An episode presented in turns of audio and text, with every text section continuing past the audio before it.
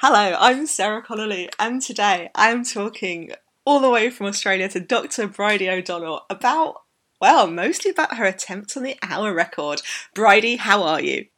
I'm very well. How are you, Sarah? I am fine. So, obviously, the news has been this week that you are going to attempt to take down Molly Shaffer Van Houweling's hour record on January 22nd. Why? I prefer to think of it as me setting a new record rather than taking her down. It's not like an MMA sort of thing in a cage. Thank God. I would win, actually. I'm a lot taller than her. Oh, that would be awesome. You know, you know there's a set of fans who will pay to see cyclists take it down with like fists mm. and well, we have seen some pretty great shots of very, very anorexic Spanish men trying to whack each other at the top of the with can, skinny arms. I know I know, isn't that attractive? And, and you know, I think I think the women's peloton. we've also seen some very good shots of the women's peloton get all elbowy. So you know. Oh, fair enough. God, yeah. I would if I was fast and a good, great sprinter, I would use my elbows. I have no need for them. I'm not there in the final few hundred meters of a race ever. So, why the hour, Bridie? Oh, it's totally the perfect event for me. I think. Um, it's one of those things where a uh, combination of physical talent, preparation, logistics, pacing, commitment to a cause, paperwork, obsessiveness, so stubbornness, obsessiveness. Yeah, absolutely. So it really is perfect for me, and I think that. Um, where I have, uh, not that I want to use the word failed, but failed in my own attempts to um, become satisfied with a with a result or a performance against a world class field in time trials, which was really my passion and, and preoccupation for um, the last five or six years, um, a lot of things were conspiring against me, not least of all the fact that I didn't start writing and, um, until I was 34. Mm-hmm. So I was, I was just so behind the eight ball that um, when I would line up at world championships or um, other stage races in Europe and America, I just hadn't done enough racing. And so all of those minor or major things like your ability to handle a TT bike on a descent, uh, like we had, for example, at Varese. The course at Varese World Champs, which was my first World Champs, was really technical um, and had a lot of climbing. And you think of the woman who won, Amber Neben, and where I came, which was, I think, 23rd. It was just, it was a galaxy away. I mean, it's great to qualify and go to Worlds, but I was so far away from being, you know, in the mix.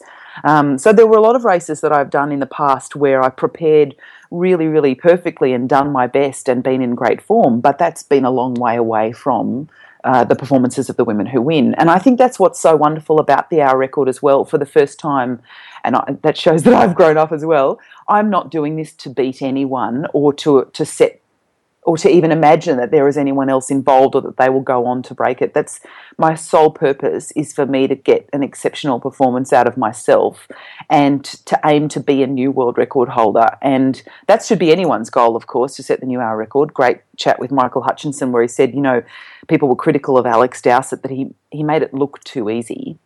And you think, well, he broke the record that's that's the objective. Even if you break it by a meter or hundred meters, or you're Bradley Wiggins and you break it by a lot, you still got to break the record. Is number one objective. You don't want to end up being the, the guy or girl that doesn't. Um, so I think that um, I, I want to guess. I guess I want to kind of have a culmination of all of my uh, talents. And when I say talents, I mean I have a talent for being hardworking and disciplined and sticking to a plan and not going crazy with my pacing and all those mm-hmm. sorts of things. And and that's it's not just all about physiology. It's actually about all of the things that are required. And I've got the most amazing group of people helping me. So I feel calm about it. I suppose. Yeah, I mean, I guess you know. Obviously, you famously come from a scientific background. Look, what is your job title? Because I keep reading orthopedic surgeon, and I don't think yeah. it's right.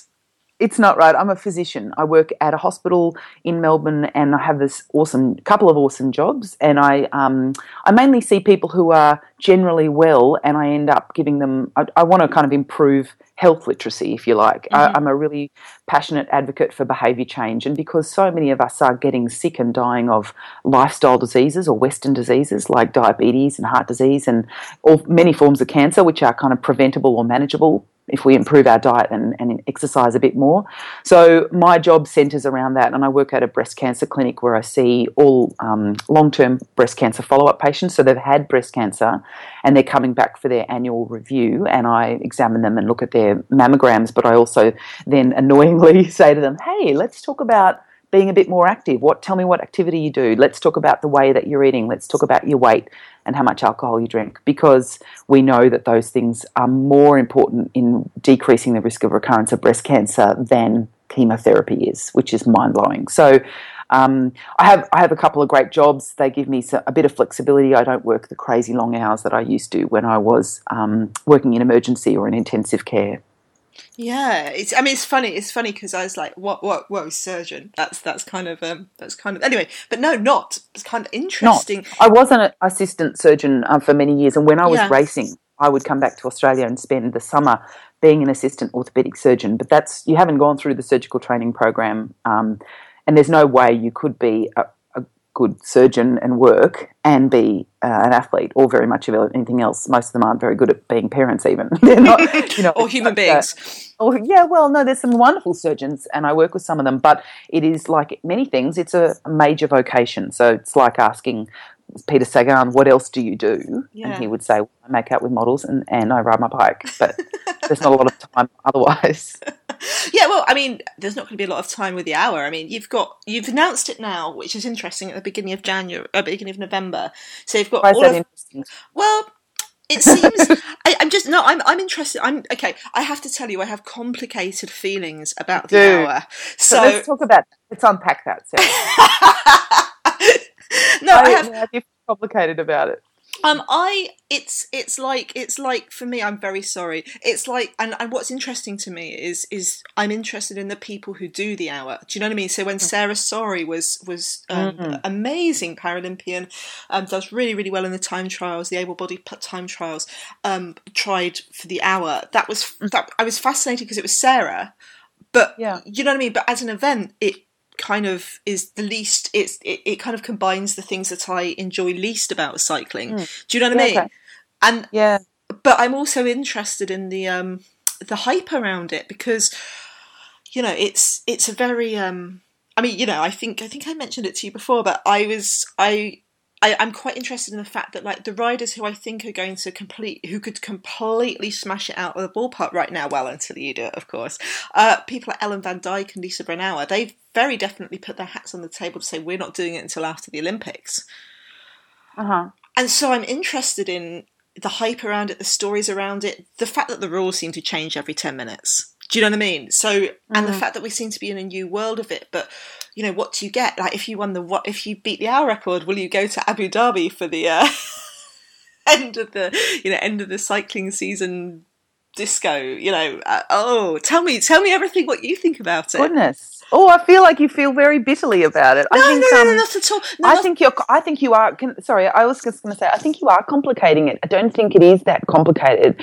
Firstly, don't forget, um, athletes um, elite athletes in particular, and I am no exception in this category. I'm not saying I'm elite like a lot of the women that are getting paid to ride their bike, but we are very, we are constantly um, receiving unsolicited advice very, very frequently from the highest level down to riding around training and some person tells you what you should be doing. So I wouldn't be surprised if lots of very strong elite um, and all world class female time trials are being told they should do this. You should go for the hour. I'm sure people have suggested it to Vos many times, and yeah. thankfully, because Vos um, is crazy, over talented, over committed, and unfortunately for her, has been a bit injured this year. She's probably strong enough to say, uh, "Thanks, nice idea, but I'm doing my, I have my own plan, thanks, and my mm. own schedule, and I have my own coach or my own goals." But there's always going to be people that will say to someone strong, you should do this. And then they think then they've owned that idea. And then the athlete thinks maybe they should. And the team says, we think this is a good idea. And you could promote our new time trial bike or whatever else. So that could be why there are peop- there is more buzz about it for sure. Um, but as for the reasons I outlined to you before, for some athletes, it really is about a project where they feel like they could do extraordinarily well. And as I said in my blog on Monday, this is a major mission for me. Like I have to, it's a commitment. It's um, it's a major data collection. It's like a whole doing a whole study on yourself. How can I improve myself from being from this point to that point. And from me, I have enormous improvement because I'd never ridden on a track before. I've never done a pursuit or um, that sort of event before. But I've done an Ironman before, and I've averaged 40k now for 180k. And I've tried to stay in a in a relentless position and eaten well, and, and all of that was a strategy around uh, discipline and commitment and a mental application. So I actually think for some athletes like me and for Molly Van Houweling, if I can um, speak for her, given that I've listened to a lot of her interviews, it's a perfect event for us. It's also an event that where in the scheme of things, money doesn't make and team connections make no major difference. Now, obviously, Wiggins had 3D printed handlebars and the whole of GB Cycling, you know, hand sewing him a, a suit, but he still had to push the pedals around in a circle for an hour and it didn't ma- it doesn't really matter how much money you have if you're in the right team um, and he and Molly Van Houweling got, got to choose when will I do this when will it suit me? So I actually don't have any of those conflicts. I don't have a pro team or a team director saying yes but we need you to be fit for that or you've got to do it at this date because our bike sponsor is launching a new frame around that time so this isn't about um, the marketing of a product. I get to choose the products that I ride and, and, and I test them the way Molly did. I think, is this helmet best for me or not? So for me, it's like one big amazing scientific experiment, and the only risk at the end is that I'm humiliated. So you know, that's um, I've been humiliated before, I've failed before. So uh, initially that was my only reservation like oh god what if i don't achieve it? And everyone will point at me and say what a loser. And now the more that i've put time and energy into this i realize actually it's all about the preparation and the commitment and putting your hand up and getting to the start line in good shape. And in fact i think the whole discussion and dissection of the event i know it's boring to watch if you don't like science and maths but if you like science and maths looking at split times and determining whether or not someone's on the right pace and knowing that athlete and seeing how things unfold, that's actually, I don't think that's boring. Yeah, no, I think I'm going to have to call this Bridie Helps Me Love the Hour because I, you, you, you, know, and, and I think to me part of it is about how it's been marketed as well. Do you know what I mean? Like, I think, I don't think it helped that when, you know, Jens Voigt came off his season and just did it seemingly without preparation and a couple of other athletes seemed to do it without any, you know, well, I mean, I guess that makes a better narrative, doesn't it? Because then if you don't do it, um, yeah. Think, oh well, I wasn't really trying. Yeah. and if you do do it, it's like, oh yeah, I'm brilliant. Mm. so that's I'm, so that's that's why I'm interested yeah. in you announcing it now. You know. Okay, so we're announcing it now because um, a big part of it too is to make a cool event for Australian fans to watch, and that mm. was not my idea. That was Max Stevens' idea, who who works uh, as an events managing um, company dude, but he also works with Cycling Australia. So he's the uh, engine room behind the, the idea of running it as an event and having it at the Superdrome in Adelaide when the Tour Down Under is on is his idea. So while we have a great track here in Melbourne, um, Disc, where I've been training on a weekly basis, um, it doesn't seat many people and we want to make sure there's a bit of atmosphere, a bit of a buzz, and a warm time of year. So it had to be January, and some of that even just came down to scheduling. Like Disc have been great, but when I first emailed them about this months ago, they said, "Oh, maybe you could do it in November," and I said, "Well, that's too soon because I won't have had my." Um, X amount of months on the biological passport registered testing mm. pool. And then they said, oh, maybe we could do it. And I thought, actually, I need a date because that helps me with my planning. And the biological passport people need to have proven. There's all these boxes that needed to be ticked. So um, by announcing it now, there's there is some buzz and hype about it, the idea. But it also um, seriously, I've been struggling to keep this a secret this whole time. um, other than that one dirtbag website breaking the press release embargo, um, you know, no, not many people knew about this. So that was pretty cool for me to finally say, "Hey, there's this, there's all this been training. You know, you know why I sit on the front of crits all the time? I'm doing it for training purposes, not because I'm a moron." which is nice. Um, yeah, I was going to say. I mean, I guess, I guess by now, do you have an idea? I, I mean, it's seems really hard to uh, to know what to ask. Like, do you have an idea about if you can make it or or not at this stage, or are you still learning? Because uh, I can't imagine you. Because I can't imagine you if you've been trying from now. I can't imagine you actually announcing and doing it if you thought you were going to fail catastrophically. I think that is a very astute observation. I also think catastrophic failure comes from one of two places. Um, inappropriate pacing, like a little bit of a brain meltdown, Yeah. or um, not not enough preparation. So um, I think, as Michael Hutchinson said again, I'll quote him a lot because I've listened to a lot of great interviews with him. By putting your hand up and and paying the exorbitant fee to the UCI to be put back into the registered testing pool, that alone is enough to say this is serious. I've got to devote this time, energy, money, uh, bring these people in to help me because this is my goal. And what, what what do we need to do now? So every time I've gone to the track has been a test and data collection type of session Mm. until we until I've started seeing the smiles on the faces of the wonderful lads that are coaching me. Um, it's quite funny though. I from the very beginning believed that I could do it, but it's taken a while to convince people around me. So then I thought, okay, maybe I'm cuckoo, or maybe people just have you know they didn't believe in me, or they just thought, and which is fair enough. Um, I don't know. You've never raced on a track before, and I think the where the differences between men and women's hour record comes in would be there. So we've seen Molly Van Houweling and myself making now some inroads on our track skills. But then we hear stories about guys like Dowsett and Wiggins who've spent thousands of hours on a velodrome. They know exactly what a pace is and how to ride a line. So that's why the disparity between the speeds is there, not just to do with chromosomal differences, but the, the caliber of the riders who've done extremely well in the men's hour record have been different. They've been higher skilled riders, track riders, than the women so far. And that's why, sure, down the track, a woman with greater track skills and maybe a greater watts per kilo might have a go, but she also might not have the right brain. I mean, both Molly and I are 41. Um, we're measured athletes who've improved over time.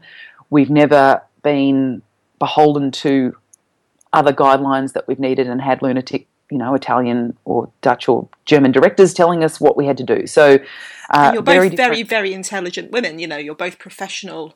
You're both Sure, You're both very. sure. You know, you're both people who've who've achieved professionally, which takes, um, you know, so you've got the self discipline and you've got the kind of intelligence to to look at it in analytical ways. Although Molly, you know, you're you're you're from a science background. Molly is a as a lawyer, bloody lawyers. Oh, she can pick. Uh, she's been, she's absolutely. I mean, she is a gold standard, not just obviously a world record holder now and a Masters record holder and a US um, time, uh, hour record holder, but yeah, knows about the idea of um, short-term pain for long-term gain. You know, delayed gratification, working on something for a long time to become something else. You know, anyone. There's a lot of, as you know, very uh, highly qualified women racing in the European Pro Peloton and in the US and Australian National Road Series.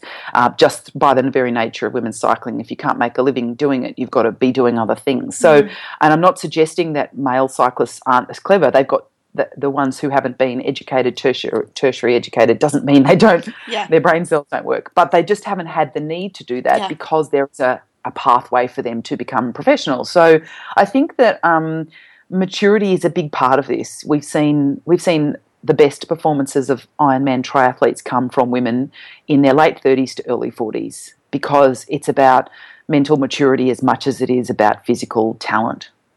Yeah, yeah, yeah, yeah, yeah, yeah. I mean, yeah, so much to unpick there. I mean, I think you mentioned the difference between the men and women, the women. The other thing is that women, when they're time trialing, they're not training for a forty-six kilometer time trial. They're, tra- you know what I mean? I mm. looked, I looked at time trials for world championships, and there was only like five ITTs across the world in, I- um, apart from nationals, in in uh, women's UCI races that were over twenty over 20 kilometers you know so it's Absolutely. like so that's one of the reasons why you know if you're training if your races are like averaging 15 20 kilometers then that's what you train for isn't it like it's Yeah. it's, it's not that they're and in the same way as they're not like you know this thing about women couldn't ride a tour de france stage because their stages Mm-hmm. are so shorter it's like well no but if you lengthen the stage they train differently you know you, Well, also different people would win. I mean, it's the Yeah. same argument about five sets of tennis. I think that we'd see, um, you know, there's more capacity to uh, be slower at the start of an, a one-hour record or a one-hour time trial on the road, and that's why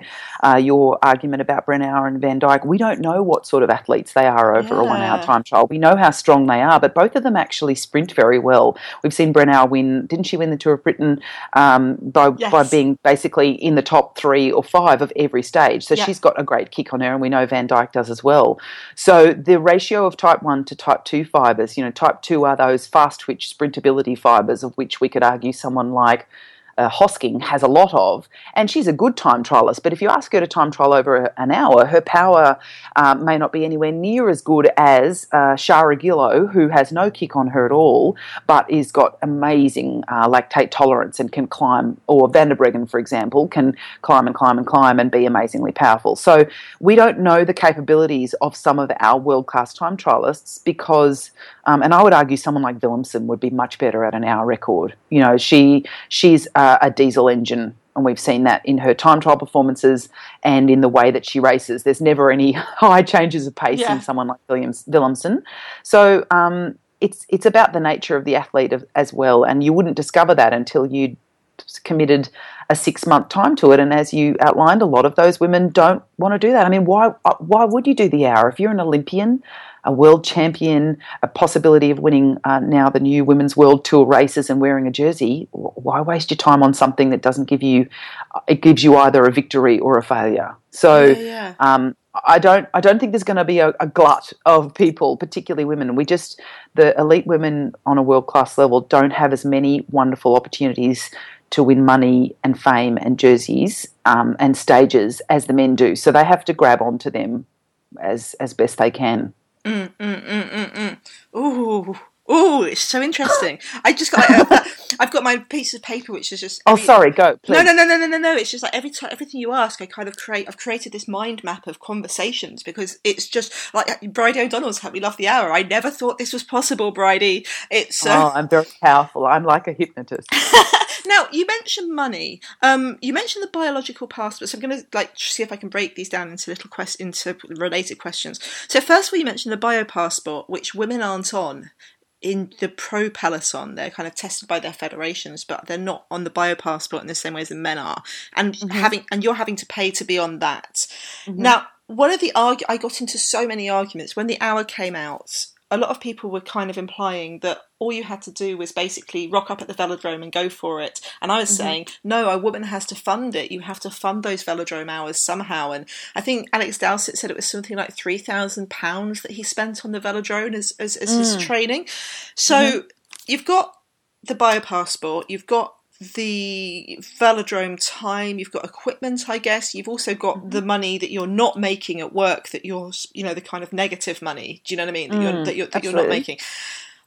Uh, do you have any idea of how much this is going to cost you and how are you yes. funding it? Yes i do. So you know Can how much it costs that? to get onto the biological passport? No no. It's a seven and a half thousand euro. Seven and a half thousand euro. Wow. Yes it is yeah, well, no wonder there aren't. Yeah, no wonder more women aren't on it. But wow, that's amazing. And, and is that a fu- that's a funding from you, Doctor Bridie? Well, I had, to, I had to pay the check for sure. Uh, I'm fortunate enough that then um, when I, after I got over the shock of that, uh, wow. and and in fact, when I received that um, information, I immediately emailed Sarah Storey and Molly Van Houweling because I guess I um, this this says a lot about the history, I suppose, of the UCI but I worried that there wasn't a lot of transparency around that number. Yeah. And I was a bit no, confused. Yes. And also and also they've being in Australia, are they charging you more because blah blah blah distance and stuff like that? Than... Well, yeah, the has to be flown over on a flying kangaroo all the way from. well, you know, they, they, they, well, you know, the the drugs testing gets blamed. You know, got blamed a couple of years ago for one of the times the tour of New Zealand got cancelled, didn't it? Oh, you know, drugs testing. And sure. Look, I can understand the logistics in and around anti-doping protocols, and, and it is it is not cheap, and it would be very expensive. And I imagine once you've set up the CADF, the Cycling Anti-Doping Foundation, which is where they've where the company that organises the anti-doping protocols for the UCI, that requires a lot of time, commitment, money, people to do properly, to do transparently. So um, I, I, can thank um, our fa- everybody's favourite Texan for that because I think that um, if it weren't for a lack of trust in transparency and if it weren't for a major, you know, outpouring of information in and around violations yeah. of anti-doping protocol by elite men five to ten years ago, this probably wouldn't be necessary. Um, and I guess through a hitch in Pro Tour um, men's teams paying a large fee to get their riders on it, as you say, I can be Alex Brändle or, uh, sorry, Matthias Brändle or um, some of those other riders that think, I'm just going to go down to Mexico and do the hour record. He or she can do that if they're on the biological passport. So, what happened was that Sarah Storey, uh, Dame Sarah Storey, and Molly and her husband Rob confirmed to me that yes, they had to be on the biological passport, and yes, that was the fee involved. Yeah. Now, Sarah is a, um, a Paralympian in the GB team, and she's long time been on the biological passport because she's been to Paralympics. So that was something that she was already in the RTP, but she didn't personally have to outlay that, and she shouldn't have to, mm. being mm. Um, such a high caliber Paralympian. Uh, I had a good chat with Rob Van Houweling about this, and he confirmed as well that it, there was just more questions and and so exactly how come that amount and and you know how come Kristen Armstrong isn't on the bio passport? And oh my come, god, yes, yeah. yeah. Um, so there are a lot of female elite athletes that aren't on this, and that's what's interesting. So that comes down to then what types of events are they doing, and it is a federation's responsibility to test women. So in the past, I mean, it does raise a really interesting side topic, which is um, how much doping is there going on in the women's peloton? And my view of that has always been uh, infinitesimal amount. You know that we know that women don't make any money is point one, and doping is expensive. Point two. So, and uh, so I'm not suggesting that women are all pure and they don't dope. It's that the opportunity is not there. Uh, they don't always have the funds to do it. And when we've seen women have um, anti-doping violations in the past, probably five to ten years, they've generally been in and around stimulants or yeah. um, appetite suppressants, mm. and we really haven't. I would, I, would be guessing, but I think we've seen maybe a one woman showed up to the Beijing Olympics, uh, a Spanish rider, and was turned around after she had a positive doping test. Yeah, and then we had Russell, Rasa Leleivyte was done for EPO That's, a couple of years ago. Yeah, so um, they're, they're yeah. stories because there's only one or two of them every few years, and that's I suggest it's it's much more about um, the, the cost benefit ratio. And I mean that from a financial perspective because we know that women in other sports dope nearly as much as men do. So it's not about, you know, a lack of motivation or that mm, women don't mm, ever mm, break mm, rules. They're just as hungry and ambitious and um, desperate as male athletes. Yeah. So I think that women cyclists haven't had the, the, funds or the or the need to. And then, of course, when not many women are doping, it's possible to be clean and be extraordinary and beat people. So yeah again, no motivation. There's not as much depth as there is in the men's pro peloton. So, sorry, that's an aside, a boring lecture about women and, and anti doping. But I think that um, I had no problem at all committing money to this as much as it was costing me an arm and a leg. But because I, I thought if I'm going to do this and break the record, well, I want it to be official. I want there to be a UCI dude there that hands me a piece of paper that says, "Guess what? You're the new world record holder, and good good work by you." And then it's all all the boxes have been ticked, yeah. and then my performance is worthy, and there's no oh, but she wasn't on the RTP, and she just. How do we know how long she really trained for it? And then there's all these question marks hanging over it. So, yeah. uh, and she's while, a doctor. She's got access to really good drugs. yeah. she works breast cancer. What does that mean? She could be on chemo. Um, no, but absolutely, I think that it's easy to joke about doping yeah. when you when you don't do it. Um, yeah. So, so I've had a few um, anti-doping tests in the last few months, and I've also had quite a lot of blood and urine um, anti-doping years ago. So when I'd raced in Europe in eight, nine, 2010, I had a couple in America in 2012. So that's the that's the thing advantage I have, I suppose, over Molly Van Houweling is that the UCI um, and ASADA already had quite a lot of data on me. Yeah. So they've got some good comparisons in terms of. So Biopassport obviously is looking at things like hematocrit, full blood count, and, and red cell count, rather than urine testing, which is looking at the presence of um, exogenous substances. So um, they have now collections of both of those things, so they can prove now that I am a human woman. not and, aside. And then in terms of in terms of the cost of the velodrome and stuff like that, mm-hmm. I mean, can you give us a ballpark figure for how much you think it's going to cost you financially? Um, I mean, probably in layouts. Much, in uh, it costs me money every time I go training there, and I'm going to be going to the Adelaide, Adelaide uh, Superdrome in December to do some recon and check that out, and that costs me money, and it costs me money to hire it out when I want to have it personally. So um, probably not as much as Dowsett because um, we have a really amazing facility, DISC, here in Victoria, in Melbourne, where I train, and it's literally, you are going to laugh, but to go there on a public open day is five bucks an hour. So Uh, it's kind of like paying to go to a public pool, and occasionally you'll go there, and then the lane will be crowded with people doing breaststroke, and occasionally there'll be nobody there. So if I want the track to myself, I have to pay a lot more than that. But Yeah.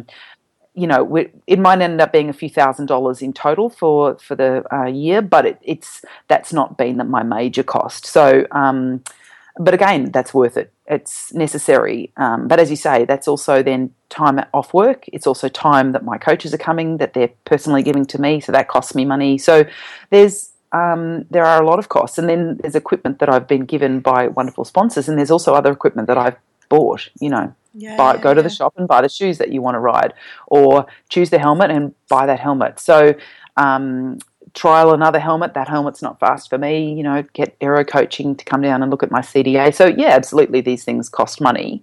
Um, I think if we added up what Wiggins' attempt was, it would be a little higher into the stratosphere on the budget. But he's he's looking at 0.1 percenters, and so he should. Mm-mm. So I was going to say, are you going to go in a wind tunnel and you know check your get your posture completely as good as you can, or is that just?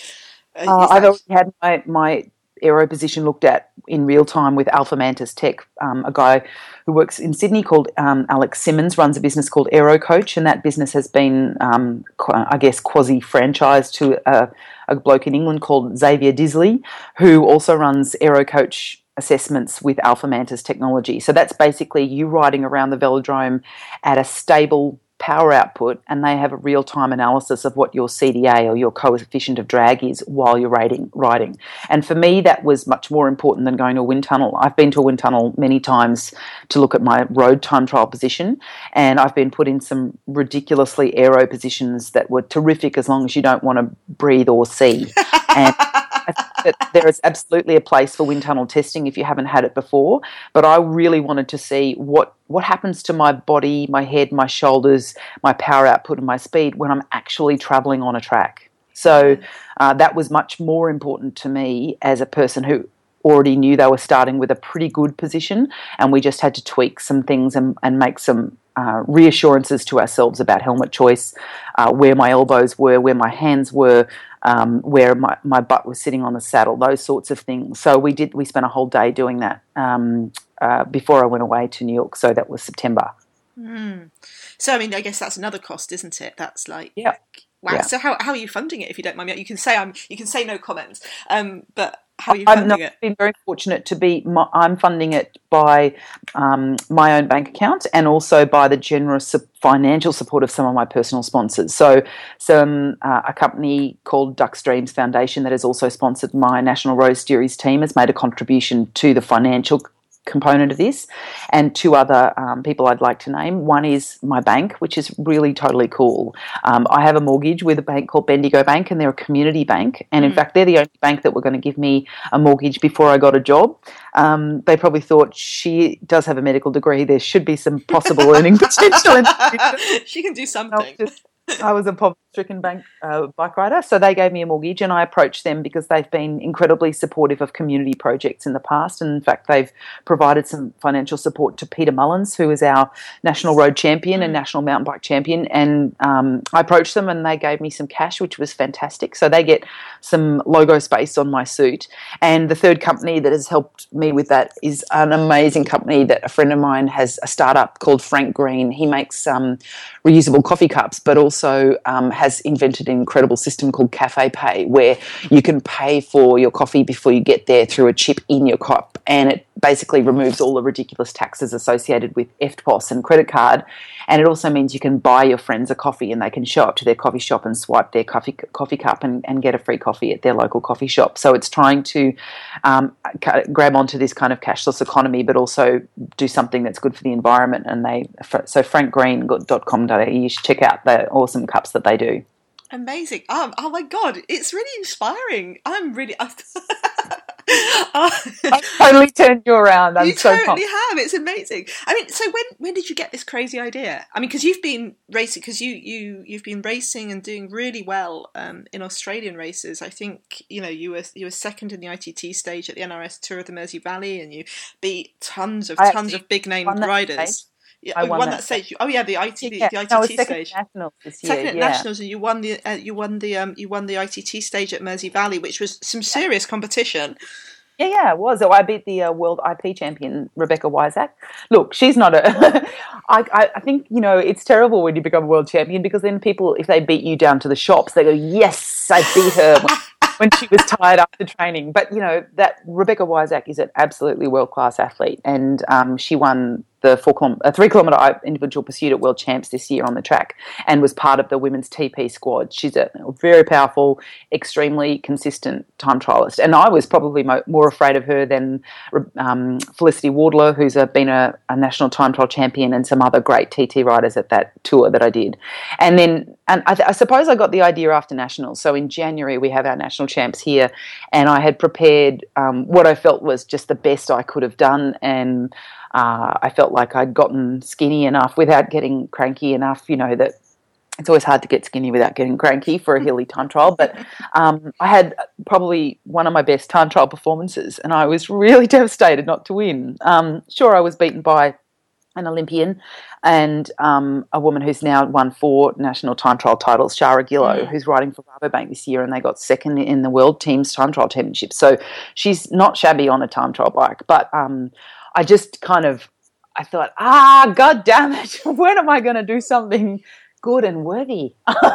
I think like so many time trialists or many many elite athletes, we are often a very hard on ourselves, and b we're looking for something to do, a performance or a result that's extraordinary. That's natural. I mean, we're we're very self-absorbed sometimes when we're athletes, and we're very driven to do something that leaves a legacy. You know, I think anyone, any young man who's seen uh, a rider kiss the cobblestones of their trophy when they win Paris Roubaix thinks, "I want to win that race. Mm. You know, I mm. want to do something amazing, um, and and leave a legacy for a minute or an hour or a year or forever." Um, and that's a sure that's an arrogant thing to do because you want you want your work and your commitment and dedication and all the endless days that are exhausting and disappointing and end in crashes and punctures and just mediocre performances. You want all of them to be worth and to mean something. And I really, I feel like me committing, preparing, enacting, and hopefully setting a new world record on the track is a culmination in a lot of those things. So, sure, it's it's putting a lot of pressure on myself, but I I think we all thrive under pressure, and um, it's terrifying but it's exhilarating at the same time. And I think after nationals, I thought um, I clearly am not slowing down yet, even mm. though I'm extremely old at 41. Um, I'm clearly not. Um, my my peak power is improving. My functional threshold power is improving. My pedaling is improving, and that's not a surprise. I haven't actually been riding that long. I've been riding for less years than Tiffany Cromwell, and yeah, Tiffany. Cromwell consider herself to be still with room to move. And she's just a lot younger than me. Uh, Amanda Spratt, she's been riding a lot lo- longer than me and she's a way younger than me and still would be thinking how can i get better so these were women that were in the first national team that i was in in 2008 and they were like kids you know mm-hmm. but i was less experienced than they are so i'm not a neo pro anymore but i am still um, a young athlete when it comes to elite performance. And so I'm still improving. I still come away from crits that I do here locally or National Road Series races and think, oh, gee, that was better. I'm attacking a little bit better. I'm chasing brakes down a little bit better. I'm getting on top of my gears a bit better. Um, I never think I'm climbing better because I'm never climbing better. but um, you know, when it, when we're thinking about my when I think about myself as an athlete, I'm I'm still improving. So that's also reassuring. Um, I'm not on the way out, and this isn't like a last hurrah sort of event. I think that um, there are a lot of athletes out there that are thinking, hmm, okay, what do I need to do to tap into these areas of my physiology? And that's what's so great about Ken and Steve, the two guys that work for HP Tech who are coaching me, they're scientific minds. They're they're looking at my performances very um, analytically, if that's a word, and they're saying, hmm, this is where you seem to be lacking in this area. How can we improve that to improve how much power you can generate for an hour without it costing you as much from a physiological sense. So mm-hmm. to have those people give me that information, it's really reassuring. It makes it less complicated, less stressful, less unknowns. Um, you know, and in fact, I had I had a great phone call from one of them, Steve, a few months ago, um, saying he wanted to congratulate me, and I said, "Oh, why is that?" he said, "I've just ridden on the track on, for the first time on Ken, our other coach's bike." He said, "It's really hard." the goal speed, and I had my hands on the aero bars, and I was just looking at that line, and like it's really hard to see, and it's hard to. Oh, I said, God, so yeah, and I thought, oh, finally, he's giving me some kudos for being able to do what to do. It was really cool. But that goes to show how committed they are. They they they went when we were talking about starts for my pursuit race that I'm going to do on the weekend. They both went. They watched like dozens of YouTube clips of starts in pursuits and and time trials, and then they said, "Okay, this is how you do a start," because none of us had ever done one before. Wow. You're, you're going to walk around here. You're going to be above the bike. I'm going to hold the bike. You're going to step over. You clip your back foot in. And I know this all sounds really remedial to anyone who's ever raced on a track before, but I've never done this before. So to have two two guys do this and explain it to me, I think cool. They know what they're doing. Well, racing a fixie. I mean, I I'm fascinated Oh, by what, what's been. Te- I, I, tell me everything about about riding track as, as a really. It feels so different. I heard a great quote from Alex Dowsett, which was just wonderful, made me feel much better about it. He said, When you ride um, a time trial, it makes you realize how easy a road race is because there's so much time that you're freewheeling and going downhill and sitting on wheels. And he said, And then when you ride a track bike, you realize how easy doing a time trial is because. Riding an hour record or a track bike, there is never on you don't corner and go, oh, there's a couple of pedal strokes I didn't have to do, or ah, there's a couple of seconds I didn't have to put any effort in. You are putting an effort in with every single pedal stroke. So that's something I've had to learn too in the first few sessions. Um, just little stuff like your calves and hamstrings pull up a lot more fatigued because if you think about the pedal stroke, it's not just all about this kind of quad recruitment where you're pushing down. You want to drag across the bottom using your calves and you want to pull up using your hammies and then you want to push down with your hip flexors and your butt muscles. So you're that's something that you know that pedaling motion where you're recruiting all parts of your lower limbs for a sustained amount of time at a high power. That's something that Dowsett is way better at than me. So I've improved um, remarkably at that. I've gone from zero to good.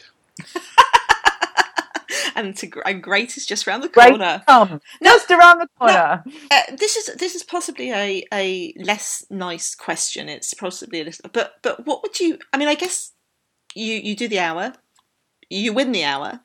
What happens then if someone comes and just beats you two weeks later? You know, there's someone else who's planning right now who, who announced. I mean, how how I, would would you be? I I don't think I'd be able to cope with that. I think I'd want to kill everyone. Or will it just make you want to do it again? I don't. I don't know if I'd want to do it again or not. It would depend. I heard Molly say um, in her last podcast on the Cycling Time Talker podcast that she said if someone broke it again by not very much, she would be motivated. If they broke it by two kilometres, well, she'd think I, I don't have much more in me to do that. Mm. Um, I think that I know you're trying to be kind, but I think that is a really mean question because, as I'd said to you before, this is actually all about me for the first Right. time ever. I'm not thinking about, oh, what if there's someone better than me uh, right around the corner? I, re- I truly haven't. And in fact, until you brought that up with me, I haven't thought, until you mentioned Brennauer and Van Dijk, I hadn't even thought about them. Like, that's maybe I'm reaching a higher plane in my athletic performance where that, that thing that sports psychs and coaches always tell you to do, which is stop thinking about everybody else and think about what is beyond your control.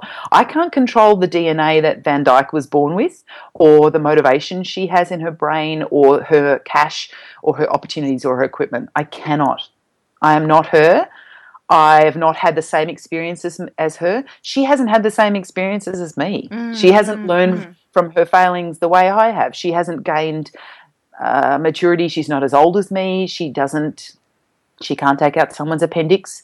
You know, there's, there's a lot of variation in our abilities. So I'm not comparing myself to her, and I can't control that seriously, there are so many things within this hour record attempt that I can control that I need to focus on that I'm not that stressed about it. And like Molly, I think that's a great point. If someone broke my world record by a meter, I'd think, oh fuck, I can do that again.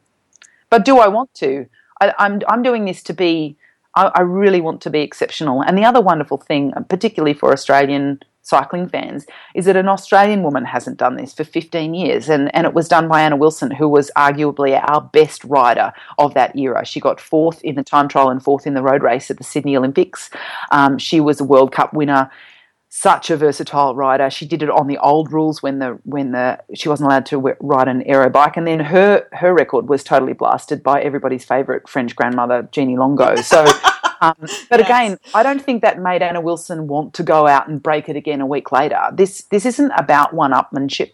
You know, maybe it is in the men's racing because there are other agenda at play, like bike sponsorship or uh, team prowess. But I really believe that Alex Dowsett, um, and I've heard spoken to him about this. He you know, he feels very proud of his performance. He also raised a lot of money and awareness for haemophilia, which is a, um, yeah. a chronic illness that he has, and he promoted that process and, and the awareness of that disease. He did wonderful things. He's an exceptional athlete. The way he prepared and enacted his plan was a thing of beauty, and that's you know that hashtag perfect hour. It really was. It was a perfect hour. Sure, Brad Wiggins beat it, but Brad's not Alex, and I think that that's one of the hard parts about road cycling and time trials, we look at a result, we see a results list, and we see Lizzie Armitstead's name above everybody else's at World Road Championships. But there were some really exceptional performances in that race that will not get really talked about. I mean, a Polish rider attacked with a lap to go and was away on her own, and that Polish team rode so well in oh, the women's so road well. And when, when when Valentina Scandolara and Lauren Kitchen, when they realised that, that the great. when the break wasn't going to, when the other break, break riders weren't going to work for them, and they just didn't give up. I mean, I would have cried for days if one of those two had won the world. stop, just, Sarah, uh, stop with crying.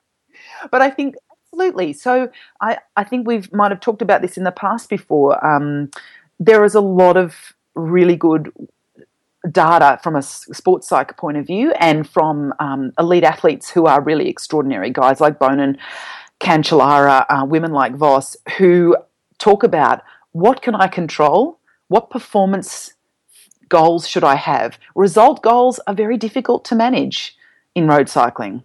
They are mm. very difficult to manage. You can't control if someone else around crashes in front of you and you crash. You can be the best athlete there, but there are so many environmental factors that in, affect your result. So mm-hmm. while there are less environmental factors affecting my result when I perform an hour record, something could still go wrong. I mean, yeah. god damn, I could puncture. You could get um, you could you get know, the flu the week before. You know, you yeah, could... the lights could go out. You know, yeah. the timing thing stuff up, um, the agitation level of this, that, or the other. And there's a lot of communication that goes on in an hour. And as Molly Van Houweling said, you know, it's people have been very complimentary about her pacing strategy and said, but I think we'd all time trial well when we're getting information every 19 seconds. You know, you're getting, you have to be a bit of a jerk to, to not take that information in and think, oh, uh, I'm still above schedule. What? That's not good. I really need to change things. So yeah. I I, I, do think that um, while I appreciate your question, it's never been on my mind. And I think it's because you're a journalist that's covering elite and, and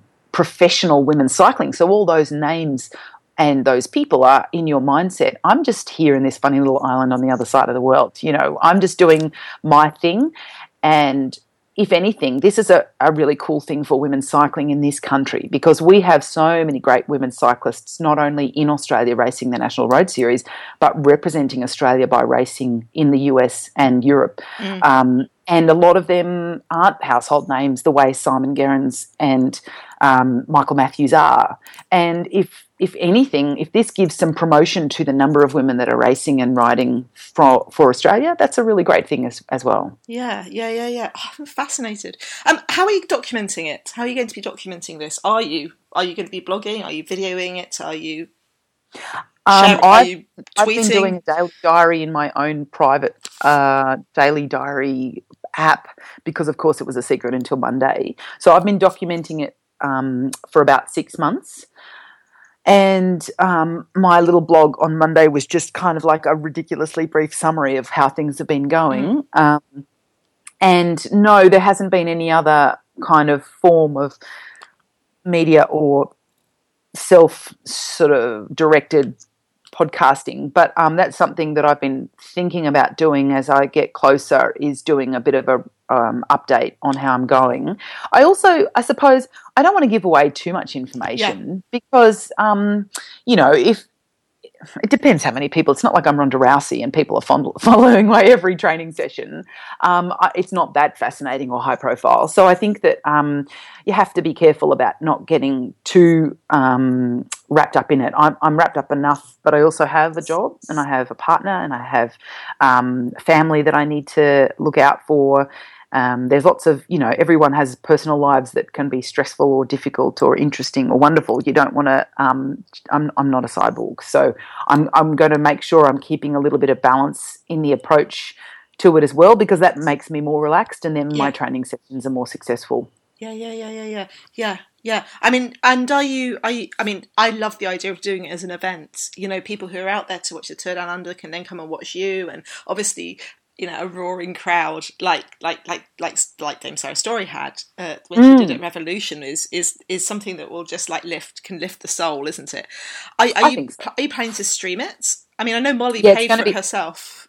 Yeah, yeah, it's going to be live streamed um, from so all over the world on the WWWs, and and then it will be maybe on TV. Look, again, that stuff Ooh. is being by Max, so hopefully that will be something that yeah people can watch. Um, I know that they had some challenges with their live stream down in Mexico. They did an amazing job setting all of that up, Molly and Rob. But um, yeah, this will be live streamed, so people can watch and you know tweet offensive or encouraging things as they see fit. yeah, you can have like you know one person telling you how you're doing on the um yeah, a dude could say, and, and, then someone else holding up a great big sign saying, you know, "Fuck you, O'Donnell," or whatever, or "Go yeah, Bridie," or, or, whatever.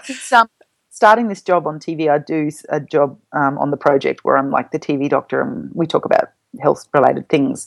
And what's been really interesting about that is, firstly, I learned a lot about being on TV. That's really fascinating. And secondly, that you know you can record a seven minute interview about something important, like um, getting health notes to to see have a sick day or um, hangovers and binge drinking, and it might get edited down to a minute and and a half, and then lunatic people will tweet at me that I oh I see Bridie doesn't care about cancer, all she cares about is binge drinking. Yeah. Or, um, you know, like, and you think, wow, so many people so quick to be outraged. I got a, sort of absolutely assaulted on Twitter the other day for an offhanded joke I made about bacon and sausages and cancer. And um, some lunatic people called me a pedophile, moron, leftist, communist, fascist, which I thought, oh. given if you to modern history. I don't know if you can be a leftist and a fascist, but what would I know? Oh no, no, no! Um, but Bridie, remember, you see, like the Nazis were called National Socialists, and so that means that all socialists are National Socialists, so all leftists are rightists. Well, your knowledge is better than mine. I, I, I think that's that. That's the theory. I think that I think that's the theory of stupid people theory. Um, wow, I I want to I want to talk to you for hours and hours and hours, but this has been too long already. Um, okay. let's just plug some other things you're doing. Obviously, you won a prize. You won a you won a you won a you won a doctor prize, and that's why you're in New York, didn't you? Yeah, I did win a doctor prize. The hospital I work has a really amazing foundation that um, generous and benevolent donors give money to to help further educate the staff that work there. So basically, I applied and won for a scholarship to travel to the Cleveland Clinic in Ohio and attend the Center for Integrative Medicine, which is basically this very cool uh, clinic as part of the Cleveland Clinic, which is this enormous hospital. I mean, it's the biggest employer in all of Ohio, the Cleveland Clinic.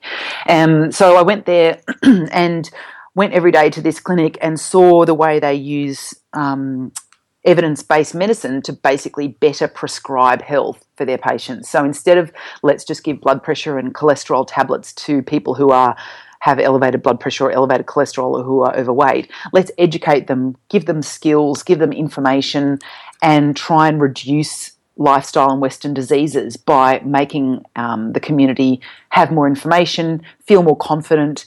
Um, it's this great concept that many people who I'm sure many of your listeners who work in marketing, advertising, business uh, psychology will know, which is called motivational interviewing. So, how can we use the carrot and not the stick to help someone change oh. their behavior?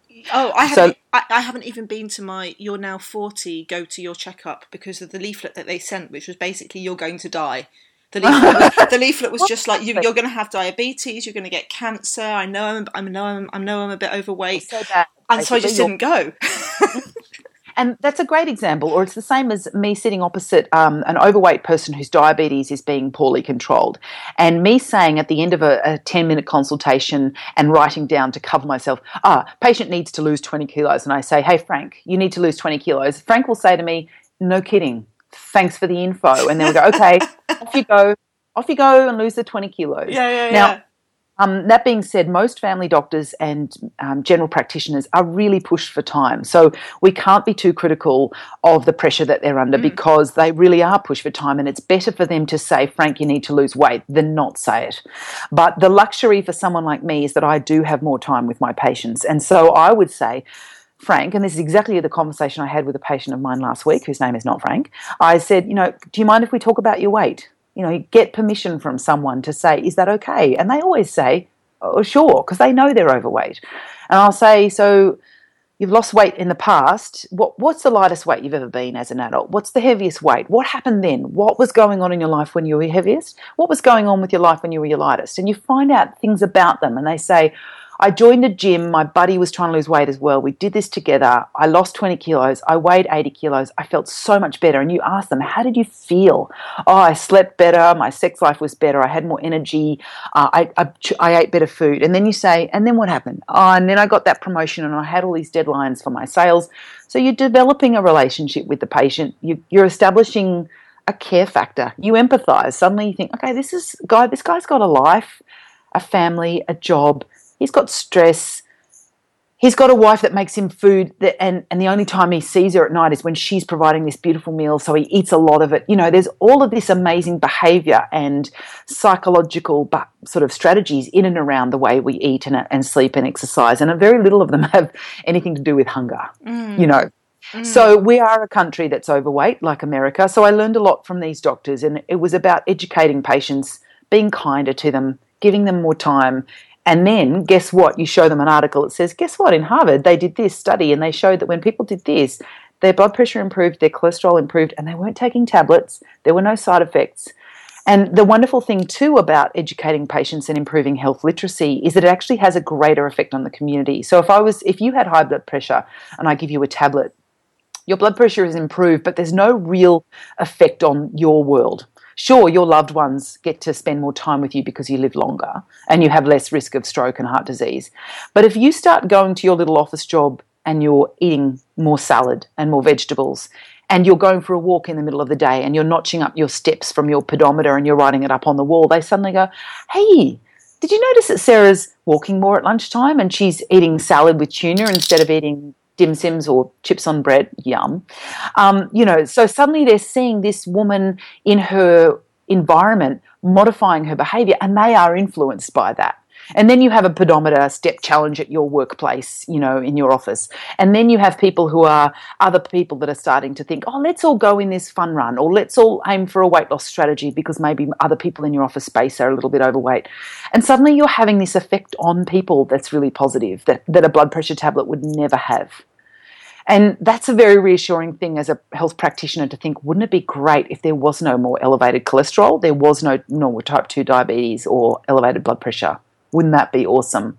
The, the pharmaceutical companies don't feel very good about that concept. but for me, I'm really passionate about that stuff, not only for people to prevent disease, but also to people manage their breast cancer, bowel cancer, prostate cancer, managing their stress and anxiety and mental health. So it's a really important part of my job. I feel very fortunate that I have the jobs that I have. Wow. And you've got your other job very quickly. You're doing your Sisu Girls podcast, and mm. that is interesting. I, have been passing it on to people who go, I need another oh, podcast. Thank you. Yeah. And, uh, yeah, Sisu Girls. Everyone should listen to Bridie because you're great. I mean, yeah, that's been so cool. I've been loving it. Yeah. Um, do a little brief, a little brief Sisu Girls in one um, sentence it's just uh, Sisu Girls is an organisation that wants to help girls step into themselves. They want to, them to be more courageous, brave, and resilient, and they're doing that through outdoor ed. So they asked me to interview some really remarkable women, and, and I also interviewed my dad to talk about language around girls, sport, um, what made those women the confident, successful women they are. So I spoke to elite athletes and Olympians and CEOs, administrators. My father, who was a primary school teacher and, and sports coach for 50 years, you know, so I, it was just, a, I really wanted to just, I know this sounds wanky, but start the conversation, get people thinking about what do they do to their with their daughters that is different from what they do with their sons? How are they mm, encouraging? Mm. How are they encouraging their boys to go ride bikes, but they worry about their daughter crashing or hurting herself? Or what do they say to their daughters about her body or her face that is different from what they say? You know, yeah. my niece is seven, and she said there was a girl at school that asked her mum that she needed to wear tied a sports bra. She's only nine years old because other girls in her class said that she was wobbling too much and her body was wobbling and that was ugly. And I thought, wow, no wonder girls are not Mm, doing, mm. not continuing sport when they hit puberty because they're so damn petrified about how they look doing it. And there are a lot of chubby boys out there and they're not worried about as much. They are, but they're not as worried as much about how they look. They're worried about being fast and strong and skillful. And that's what we want girls to start thinking about. How can I be fast, strong, and skillful? Not do I look like that Nike model doing tennis? Mm. They just should be playing tennis or swimming or Yeah, dancing yeah. or or you know. So that's what that was about, and I had a I had a great time. And are you going to do more of that? Because um, you've had ha- some we- interesting podcasting this year. Yeah, I, I would like to, but I might just put that off until after January. oh, well, please, please, please, please, please, please, please come back and talk to me again after January because I am so fascinated. You've converted me. Oh, I'm going to have I'm to. pleased to hear it. It's terrible. so, um, people can follow you. You're on bridey.com.au, aren't you? On Yes. on your website, you've got your um, you've got your Instagram. Where are you on Instagram? At bridey underscore OD, same as my Twitter account. Um, yeah, you've and your blog, website, Twitter. Um, you, people can get links to your podcasts from all of those from all of those places, can't they? Um, They can. they can follow you with um, the Bridie's Hour hashtag. Yeah, we tried to think of a better one. If you, if anyone can think of a better one, please send it my way. Yeah, it's got to be I like short. to I actually I do know the internet, um, the the, in, the Twitter Women's Cycling Detective Club will come up with a really good one for you because we're all obsessed with very short, you know, very short hashtags that also aren't like connected to porn or something like that because you know that, that would be helpful. that, that thing of people not actually searching on the hashtag before they use it. I love it when that happens. Okay, so people can tweet you at Bridie underscore OD or get in touch with you from all those different ways and tell you a new hashtag. If but keep using that one. They sh- if they're in Adelaide on 22nd of January or near Adelaide, they should go to the to the to the Super drone. to the Superdrome and cheer that, like mate. cheer like lunatics. Um, think about comedy things to wear and wave and stuff. Ooh, And that's a good idea. Yeah, fancy dress would be terrific. yeah, you know, dress up as doctors. I don't know. Dress up as um, dress up as crazy Australian ex-rower obsessive scientists. orthopedic surgeons. Dress up as orthopedic Yes. surgeons for Yes, Friday. please. And yeah, oh my god, good luck, man. Good luck, good luck, good luck, good luck. Look, I'm, Thanks so much for the chat. I'm gonna be. I'm gonna wake up. I'm gonna be like saying. I'm gonna be cursing you when it's like you know two in the morning and I'm watching you go round and round a Me velodrome. What are you talking about? It'll be the middle of the day. It's perfect time for America and perfect time for the UK. We are like saints down here, and we're not like you bloody World Cup rugby. Oh, let's, let's put it off, and all of Australia and New Zealand has to wake up at three in the morning. You yeah, but you got your revenge by kicking us all out, didn't you? yeah, but we didn't get revenge. Our, our, our All Blacks, that's for sure. They were amazing. They were. Anyway, well, you'll be amazing. You'll be the All Blacks of the hour. Oh, oh, haka. I look forward to the Bridie culturally, cult, you know, the, the, the, the cultural equivalent of an Sure, sure. Irish Australian. What that haka is. Oh, maybe I should have pipers. That's not a bad idea. you should. You should be pipe. Oh my god! Imagine how good a piper would sound in a velodrome. Okay, if anyone's an Irish piper in Adelaide, could they please get in contact? Right. So we need Irish pipers. We need a new hashtag. We need fancy dress. Yeah, it'll be like, oh my goodness, you know, remember in Million Dollar Baby where she walks out and she's got Mo Cuishle on the back of her um, gown and nobody knows, and she doesn't know what that means, and all the Irish people start cheering and crying. If that happens, I probably would cry. I'm. This is going to be great. Okay, Wonderful. Thank you so so much. Thank and you. Thank all, you. All the all the luck in the world. Thank you so much, Sarah Tao. To find the links to everything Bridie and I talked about today, go to my website, prowomenscycling.com. And big thanks as always to my Patreon supporters who fund me to do these kind of interviews. If you want to know about that, go to www.patreon.com slash women's cycling and keep keep going back to my blog because I'll be putting lots more links up to Bridie's Hour, how you can watch it, everything like that nearer the time. Thank you for listening.